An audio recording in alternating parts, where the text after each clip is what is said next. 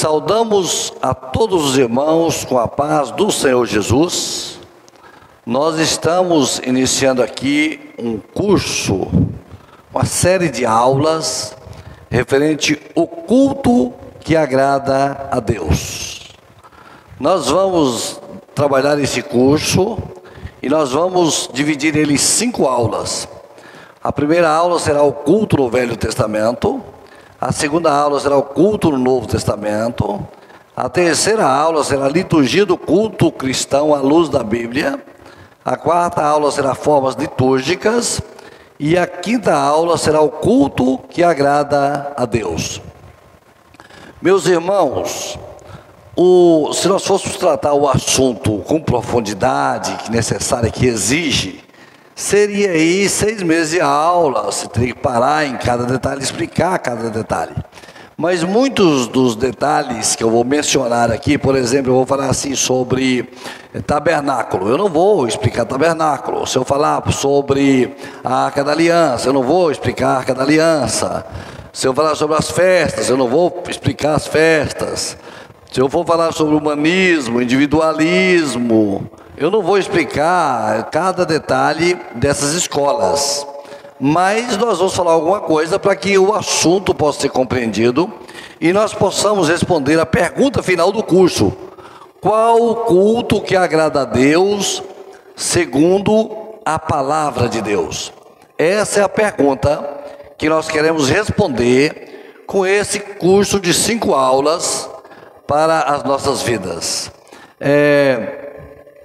Nós observamos aqui que nosso objetivo é que haja um entendimento, um esclarecimento daquilo que o Senhor quer quando o assunto é culto, não é?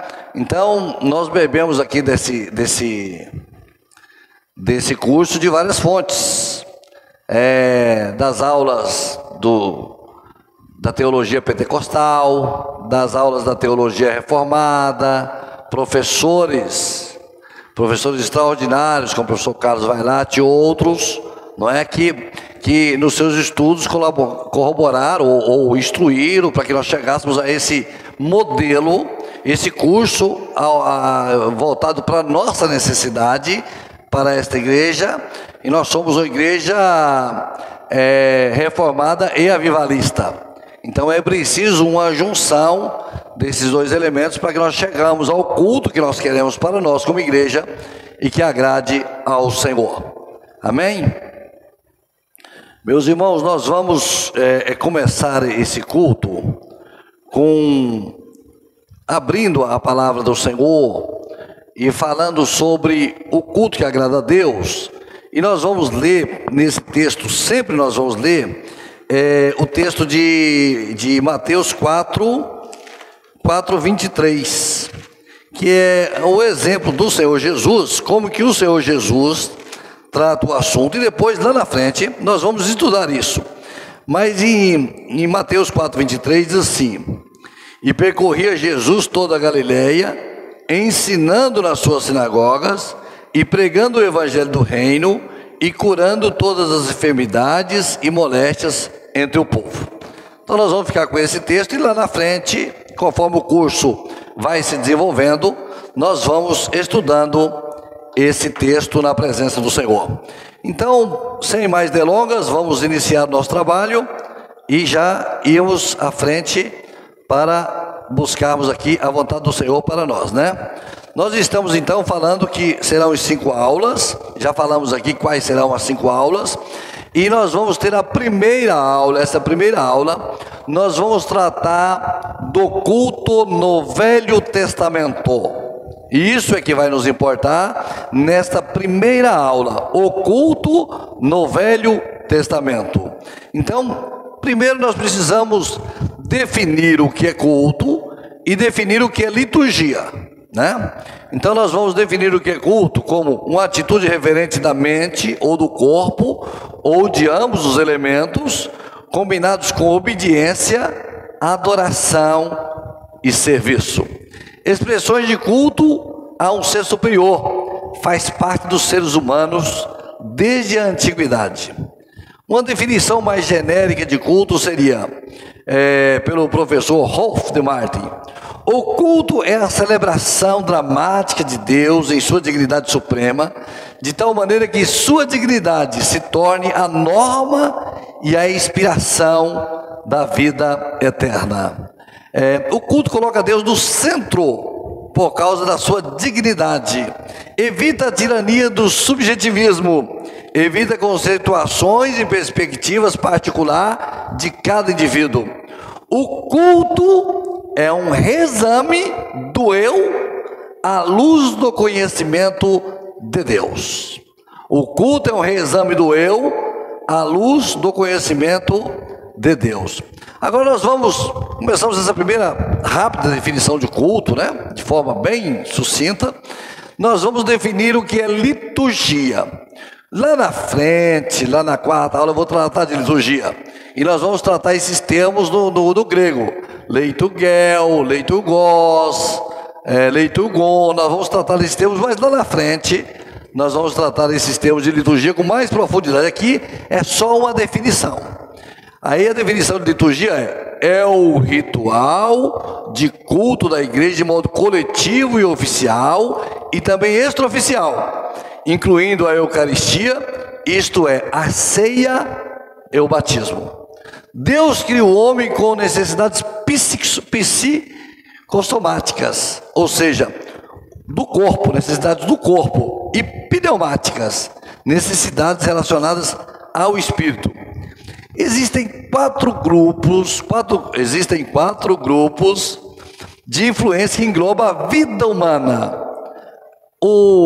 As questões afetivas, a necessidade de ser amado, a necessidade de se sentir amado, se sentir acolhido, se sentir recebido, as necessidades biológicas, comer, beber, dormir, as necessidades sociais, pertencer a um grupo, sensação de pertencimento, as necessidades sociais, as relações sociais do ser humano, e as espirituais, buscar algo que transcenda o indivíduo.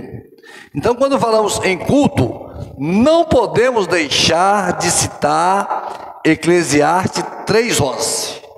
Esse versículo, ele é um versículo fundamental para nós entendermos o culto. Por que nós fazemos o culto?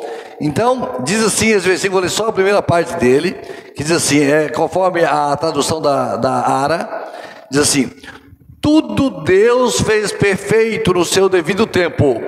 Também pôs a eternidade no coração do homem. Então Deus fez o homem perfeito e colocou uma fagulha dentro dele, da eternidade, da imagem de Deus, como se fosse uma identificação do homem. O homem tem essa necessidade de eternidade, porque foi Deus que colocou. Também pôs a eternidade no coração do homem. Foi essa questão da eternidade, essa questão de transcender, de cultuar, é alguma coisa que Deus colocou dentro do homem, né? Então, quando nós pegamos no hebraico essa palavra eternidade, desse versículo aqui no hebraico é olam. Olam, que quer dizer futuro, longa duração, quer dizer alguma coisa do futuro. O senso do sagrado é transcendente, está dentro do homem, colocado por Deus. Essa necessidade, ela é sempre desprezada pelo homem. O homem tem sempre os assuntos materiais, os assuntos particulares, os assuntos afetivos, biológicos, que para ele são mais importantes do que essa necessidade que Deus colocou dentro do homem. Então, mas essa necessidade, apesar dela ser negligenciada, ela está sempre em alerta. O homem sempre sente, eu estou sentindo falta de Deus, realmente eu preciso do Senhor, realmente eu quero uma bênção do Senhor, não é? Ela é uma necessidade de se ligar ao transcendente. Somos seres, além de psicossomáticos, somos seres espirituais. Por isso que Jesus disse: nem só de pão viverá o homem, porque o homem tem outras necessidades, além das necessidades biológicas, do pão. Ele tem as necessidades espirituais de preencher esse vazio da eternidade, e o culto culto é o ato de preenchimento desse vazio, dessa eternidade que Deus colocou dentro do homem. Você pode ver que no culto nós nos sentimos alegres, felizes, transcendemos, porque é a atenção a essa necessidade. Então, Jesus, quando ele fala, nem só de pão viverá o homem, é porque o homem tem também essas outras necessidades importantes. Então, feitas essas primeiras definições introdutórias, e colocando esse versículo que é importantíssimo de Eclesiastes 3:11, nós vamos então analisar o culto no Velho Testamento. Vou começar agora a analisar o culto no Velho Testamento. E para analisarmos o culto no Velho Testamento, nós vamos dividir em duas partes. Primeiro nós vamos falar do período pré-patriarcal e depois do período do culto público. Então, quando você pega antes do capítulo 12, ou durante o capítulo 12 dos patriarcas, você vai ver que o culto era realizado de forma individual. O culto de Abel, Noé eles faziam o culto como um altar. Então Noé fez um altar em Gênesis 8:20, Abraão fez um altar em Gênesis 12:7, e muitos outros também fizeram seus altares de adoração a Deus. A adoração era exemplificada, demonstrado em levantamento de altares a Deus, o Deus das Escrituras, o Deus de Israel. O culto de Abel, ele vai dar o início a toda a dinâmica do culto durante a história. Então Abel dá início ao culto sacrificial. Aparece a vítima, o cordeiro, o derramamento de sangue aparece no culto. A partir desse momento, sempre no culto que agrada a Deus, tem a figura do cordeiro. O culto sempre vai seguir uma linha da adoração no presente e na esperança do futuro. Olam em hebraico, eternidade. Adoração, prostração, santa alegria diante de Deus, conforme descrito em Eclesiastes 3:11. Então nós estamos aqui a falar do culto pré-patriarcal, o culto da época dos patriarcas, o culto que ainda não era público lá em Israel. Então as características do culto no Antigo Testamento era uma adoração doméstica ou familiar. Antes do culto ser sistematizado em Êxodo, os cultos eram mais informais, patriarcais. Antes de serem organizados e sistematizados, eles eram domésticos. Como era a adoração doméstica? Como se dava a adoração doméstica? Era o culto de louvor e oração. Sempre uma família cultuava a Deus. Ela tomava o nome Deus aqui. Ele vai ser tomado como o nome mais importante de todo o Velho Testamento no conceito cultico, né? E em todos os conceitos também, principalmente do cultico. Sacrifício também, natureza doméstica. Então, Abraão, Isaac e Jacó levantaram altares. Abraão levantou altares em Gênesis 12, versículo 7, versículo 8, versículo 13 e capítulo 4, versículo 18. Capítulo 22, versículo 9. Isaac vai levantar um altar em Gerar, em Gênesis 26, 25. E Jacó vai levantar um altar em Gênesis 35, de 1 a 7. Culto tinha um objetivo. O culto não era uma coisa que fazia sem nenhum objetivo lá na família, lá na casa da pessoa, não. Ele tinha um objetivo, e o objetivo era instrução e ensino. Então é o Shemá Israel. Deuteronômio 6:4, o mais importante para Israel. Eu vou ler aqui Deuteronômio 6:4 para que nós possamos tratar deste assunto de Shemá Israel. Esse 6:4 vai dizer o seguinte, no capítulo 6, eu vou ler todo o capítulo 6 até o versículo 4, diz assim: Estes, pois, são os mandamentos, os estatutos e o juízo que mandou o vosso Senhor Deus para ensinar-vos, para que os cumprireis na terra que passais a possuir, para que temas ao Senhor teu Deus e guarde todos os seus estatutos e mandamentos que eu te ordeno, tu e teu filho e o filho do teu filho, e todos os dias da tua vida, e que teus dias sejam prolongados. Ouve, pois, Israel, e atenta em os guardares, para que bem te suceda e muito te multipliques, como se diz o Senhor Deus a teus pais, na terra que mana leite e mel. Aí o versículo 4, que é o Shemá Israel, diz assim: ouve Israel, o Senhor nosso Deus é o único Deus. E aqui é importante o Shemá Israel, porque o povo de Israel teria um único Deus, diferente das nações vizinhas, diferente das nações que estavam do lado, que tinha muitos deuses. Israel teria somente um Deus. Aqui é o Shemá Israel. Grande mudança com relação à cultura dos povos na época. É uma declaração monoteísta, mais relevante de toda a história religiosa de Israel. E essa declaração, ela devia ser ensinada dos pais aos filhos. Deuteronômio 6, 4 a 9. Explicada, ela devia ser explicada. Deuteronômio 6, 20 a 25. E ela deveria ser memorizada. Deuteronômio 6, 21. Agora começamos a falar, falando desse culto público, desse culto de casa, desse culto do lar, desse culto doméstico. Agora nós vamos falar da adoração pública no Velho Testamento. Aí agora vamos sair do conceito doméstico para o culto público. Elementos do culto público. O culto público, ele já era um culto que ele tinha muitos elementos. Ele tinha o tabernáculo, que era a adoração de Israel com o povo. Essa adoração de Israel no culto com o povo começa lá em Êxodo, quando ele vai fazer a Páscoa, sacrificar o cordeiro, que fala assim: chama os vizinhos para o culto, traga os vizinhos também.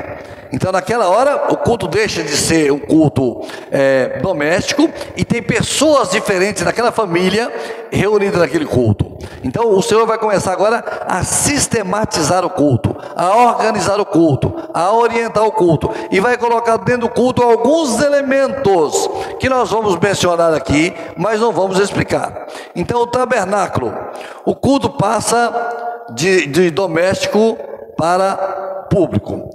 Estabelecido por Deus a Moisés, o tabernáculo, também chamado de tenda da congregação, e seus elementos, o altar do holocausto, a mesa da preposição, o candelabro, os santos dos santos, tudo isso vai fazer parte deste culto público de Israel diante do Senhor.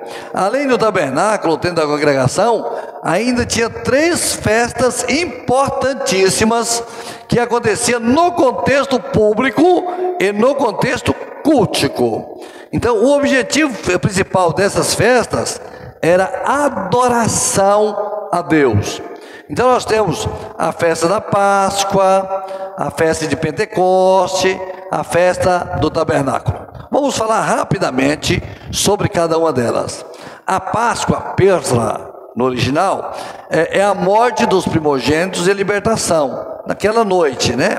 Ali onde houve ali na saída do Egito.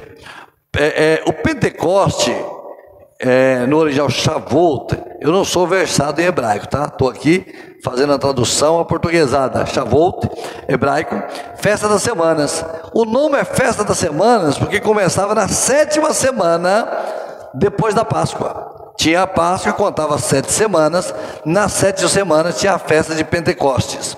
Por isso, festa das semanas. Era uma festa agrícola. Comemorava a colheita do trigo e a libertação do Egito. Obediência aos estatutos.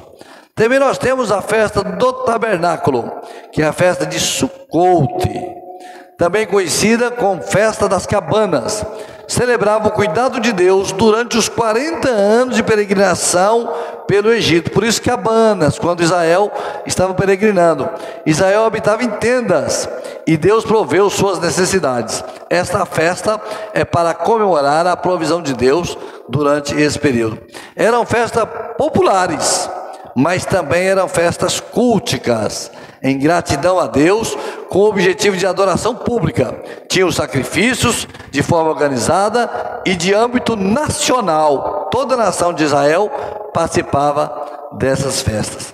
Tinha também as ofertas, que foram divididas em holocausto, oferta de manjares, ofertas queimadas, ofertas pelos pecados, ofertas pela culpa, pela remoção de culpa, tudo dentro desse contexto sacrificial que estava acontecendo com essa orientação. Veja que nada desses detalhes, dessas informações, saiu da cabeça de Moisés, da cabeça de ninguém. Foi o Senhor que orientou como ele queria que fosse feito cada detalhe, como ele queria que fosse feito o tabernáculo, cada detalhe do tabernáculo, como ele queria que fosse feito ali a vítima, como devia ser a vítima, ali para o sacrifício. Todos os detalhes, que não podia ter mancha, que tinha que ser de um ano. Então, todos os detalhes desse culto, o Senhor definiu como ele queria ser cultuado por Israel. Tá bem? Então você tem outros elementos desse culto público. A Arca da Aliança. A Arca da Aliança era o símbolo visível do Deus invisível de Israel no meio do povo. Ele se mostrava visível por simbolismo, como, por exemplo, a Arca da Aliança. Dentro da arca tinha o maná, a vara de Arão e as duas tábuas da lei. Todos esses elementos simbolizavam a presença visível de um Deus invisível ali para Israel. Cabe observar que em determinado momento em Israel, a arca foi transformada num elemento mágico, tipo um patuá, né, alguma coisa desse sentido, uma forma mágica, supersticiosa, que se fosse levada ao campo de batalha, daria vitória aos israelenses, mas isso não agradou o Senhor, e tanto é que Israel perdeu a batalha para os filisteus, lá em Ebenezer. Então, esses eventos estão descritos no livro de Samuel, na guerra contra os filisteus. Naquele contexto de Israel, naquela hora, eles pegaram um elemento do culto e deram ao objeto poderes. Quem tinha poder era o Deus do objeto, não era o objeto, né? É o Deus que ele representava que tinha poder. Então nós quando a gente olha o culto, nós devemos observar muito isso, não dar as coisas seculares ou as coisas que estão à nossa volta, que Deus nos deu, não dar essa coisa valor maior do que o próprio Deus, que ele que é aquele que recebe a adoração e recebe o culto e recebe o louvor para a sua glória. Outro elemento do culto no contexto do Velho Testamento era o sábado. Ele não era um elemento de cerimônia, nem um lugar. Deveria ser observado por todo Israel como um mandamento. Linhas gerais era um memorial da criação, exemplo em Êxodo 20:11, e era um memorial do livramento da servidão em Deuteronômio 5:20.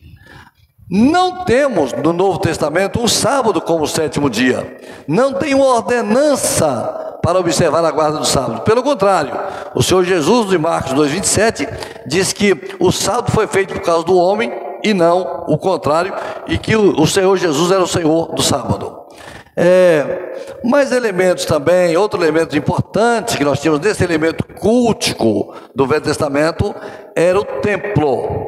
Então, o tabernáculo era móvel, aí foi feito o templo. Nós vamos pegar o templo em dois momentos. No capítulo 10, do século 10 a.C., é o primeiro templo de Salomão. E depois, no ano 520 a.C., o segundo templo. Depois da Babilônia, depois do exílio da Babilônia, no livro de Esdras 7:10, fala desse assunto, a instrução e o ensino da lei do templo. Agora, uma outra coisa que nós devemos observar também, que é muito importante para esse culto no Velho Testamento, é o culto sinagogal. Então, os estudiosos trabalham as sinagogas, orientando que as sinagogas começou a existir na época do exílio. Quando o povo ficou lá em Babilônia, então começou a estabelecer as sinagogas. Mas na verdade, quando Jesus chegou, ele já encontrou as sinagogas funcionando em todo Israel, sem problema nenhum. Então, destruição do templo no 6º século, o povo é levado para a Babilônia. A saber, aí começa a sinagoga, começa o exílio babilônico. Era o local. O que tinha no culto sinagogal? Tinha oração, as escolas funcionavam escolas, funcionavam pequenos tribunais, E as sinagogas, quando o Senhor Jesus chega, ele vai encontrar o Senhor Jesus, Paulo, Pedro e todos os apóstolos, eles vão encontrar as sinagogas funcionando. Nosso modelo de culto hoje, ele tem origem nos cultos das sinagogas. Ele tem origem nos cultos das sinagogas. É um exemplo desse culto sinagogal que seguimos em nossa igreja até hoje. O culto sinagogal, ele vai influenciar de forma vital o culto cristão. Nós vamos falar de sinagoga mais à frente, mais profundamente. Aqui nós estamos apenas dando uma passada sobre o culto sinagogal e fazendo um link com o nosso culto e observando a origem do nosso culto, de onde veio o nosso culto e de que forma esse culto tem acontecido no nosso meio. A idolatria também era uma forma de culto proibido por Deus, mas era um culto que acontecia muito nesse contexto veterotestamentário, do Velho Testamento. Agora, como que os profetas, quando olhavam para os cultos, de que forma que os profetas trabalhavam essa questão do culto? De que forma eles orientavam e quais eram as orientações dos profetas com relação a culto? Então, eles trabalhavam de quatro formas. Era uma ética monoteísta, sempre levando o povo de Israel a adorar um único Deus, a fugir da idolatria, a fugir dos altares, a fugir de todos aqueles deuses que ficava vizinho ali de Israel. Combatiam a idolatria, os profetas combatiam a idolatria. Criticavam o mero formalismo cultico. Não é porque cumpria a formalidade que Deus se agradava. Nós vamos ver isso lá na frente, em muitos lugares nós vamos ver isso. Estimulavam a adoração verdadeira. Esse é o trabalho dos profetas quando se voltavam a falar com Israel no ambiente cultico. Observações: o culto começa no ambiente doméstico e familiar. Depois o culto passa a ser público e nacional. O culto segue regras rígidas prescritas na palavra de Deus. O culto tinha elementos próprios do culto. E o culto era para o objetivo de adoração ao único Deus, o Senhor dos senhores. Nós fizemos esse primeiro panorama aqui do culto no Velho Testamento, para depois nós entrarmos na próxima aula agora, nós vamos entrar no culto no Novo Testamento. Então aqui nós fizemos, foi quase que um jato, né? Passamos por cima, porque se nós formos nos delongar em cada elemento desse aqui, nós vamos ficar muito longo e não vai cumprir o objetivo desse curso. Mas aqui nós observamos o quê? O culto começou numa família, doméstico. Aqui o culto era feito levantamento de altares e tudo mais. Depois o culto migrou para o culto público, o culto de toda a nação, com prescrição na palavra, com orientação do Senhor, como ele queria o culto, de que forma ele queria o culto, cada detalhe do culto. O culto era feito a um único Deus, não é? E havia os profetas que falavam acerca de como esse culto deveria ser orientado. Isso é muito importante, essa parte dos profetas no Velho Testamento. Porque se nós deixarmos pela cabeça dos homens, ou pela mente dos homens, os homens vão criando coisas novas, vão criando coisas que não existem na palavra, e vão transformando o culto de forma que não agrade ao Senhor. Então é necessário que os profetas dissessem ao povo: não faça isso, não faça aquilo, não é assim. E nós vamos ver isso lá na frente. Eu vou voltar nesse assunto lá na frente. Então os profetas, eles iam sempre direcionando a vontade do Senhor. O importante aqui, nessa primeira aula, é nós entendermos que o culto no Velho Testamento era um culto voltado para o Senhor, segundo a vontade do Senhor. E os profetas iam corrigindo as coisas, para que o culto ficasse dentro daquele ambiente que o Senhor prescreveu, e que ele pudesse receber aquela adoração de Israel. Nós vamos ver muitos momentos que o Senhor falou assim: não recebi sua adoração, hein? Não recebi, isso aí para mim eu não gostei. Vai ter muitos momentos assim, e nós vamos estudar nesse curso. Na próxima aula, na parte 2, culto a parte 2, nós falaremos sobre o culto no Novo Testamento, tá bem? Deus nos abençoe, vamos orar ao Senhor. Senhor Deus, cuida de nós, nos dê a tua bênção, a tua graça maravilhosa, opera no nosso coração, Senhor, e nos dê a tua bênção. Ser conosco, Senhor, nessas aulas, nesse estudo, Senhor, e que o resultado seja para a glória do teu nome. Nós oramos em nome de Jesus.